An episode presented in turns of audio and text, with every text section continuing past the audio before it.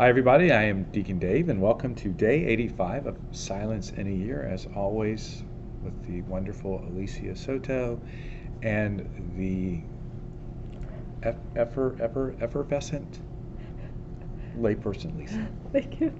So I thought you were going to say the not wonderful. No, I wasn't going to say that. That would that would be ugly and not nice.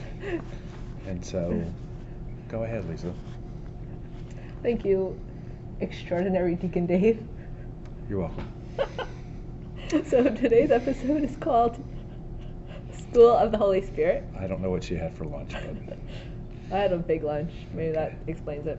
Uh, so it's the School of the Holy Spirit, um, and we each had a different word. So my word was empty, and um, I picked that word because I feel like to make room for the Holy Spirit, we have to empty ourselves of us, of um, our desires, of our uh, wills, of our ways of thinking and seeing the world, so that um, we can make room for the Holy Spirit. It's kind of like, you know, silence in our lives allows um, space for God. And I feel like when, um, you know, because I'll often pray that um, God empties me of me so that I could be filled with Him. And so that kind of just uh, resonated with me, that word. And then School of the Holy Spirit, I feel like it's um, a way to become more in tune with the Holy Spirit and all the gifts and charisms that uh, the Holy Spirit wants to bless us with.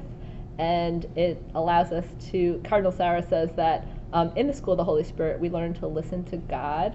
And I feel like that's very true in what we're doing now through our encounter school. It's I always thought that I had trouble hearing God's voice, but through the different things that we've been doing, I feel like I'm more in tune with the Holy Spirit than I have been before. So uh, that's what resonated with me on that paragraph. beautiful, Lisa. How about you, Alicia? Well, so my word was was faculties. Um, Cardinal Sarah talks about. Um, she refers to Saint John of the Cross, and Saint John of the Cross defined faculties as uh, merely qualities or properties, modes through which the soul acts. Mm.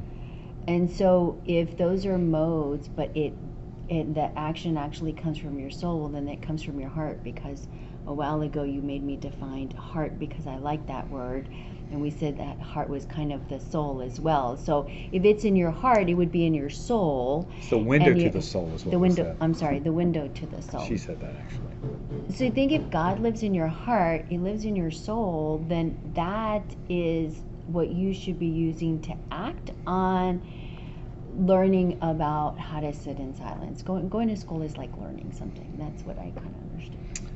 So apparently, we don't have a word of the day anymore. We have know. words of the day between these two ladies. I don't know why, but since we're doing that, and I think I have the best word of all of the three, I'm going to go ahead and share mine. Because Cardinal Sarah likes to use big words. Sonorous.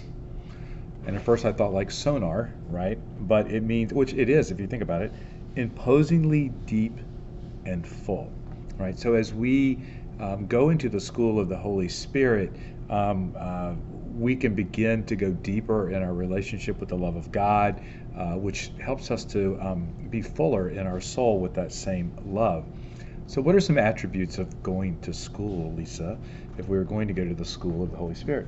There's homework, so it's Ooh. not just a show up for an hour uh, once a week. It's there's uh, things you have to work on at home Right. or so, out in your daily life. so you're suggesting that just going to church once a week is not good enough.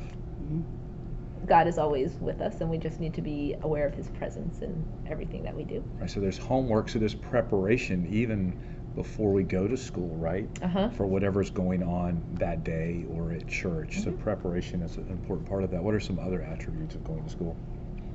Um, fellowship, Sorry, Mike. I thought I had it off. shutting our phones off. Yes. So we're not having distractions. That's a good one, actually. how about how about um, like a practical applications?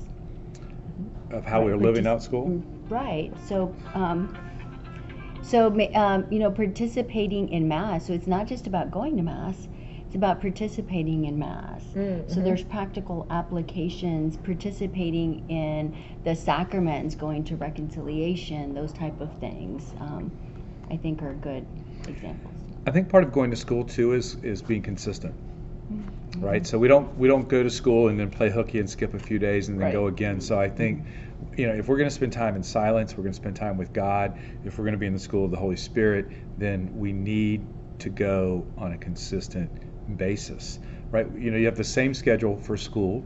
Uh, each and every day for the most part, and it could be a good spiritual practice, right? To, to try to keep the same schedule with regards to um, how we're spending time with God and spending time in silence to develop that that consistency uh, of, of going to school. Mm-hmm. Any other attributes of uh, going to school that we could discuss? Well, I think in regards to the school of the Holy Spirit, like making it personal, like don't just um, do what everybody else is doing, but um, make it personal between you and God and you and the Holy Spirit, um, so that God can use you how He wants to um, use you, you know, specifically you, because the way that He um, wants to use me is different than maybe he wants to use you or um, Alicia, and so we just need to have a real personal um, relationship instead of just like a um, transactional or like a uniform one across the board. I have one more. You know, at school, especially when you're, well, I think it's all ages of school, you have to have PE. Oh, okay. Right? You have to go out, have some fun, kind of spread your wings, goof off a little bit. And I think the same is true in our spiritual lives, right? We can't be so busy um, working, taking care of family, praying, doing all of these things, and not just relax. And I think that's part of the reason why God gave us Sundays, right? Is, is to spend time with Him, but also to spend time relaxing and enjoying your family, which so often I don't do a good job of, if not most of the time.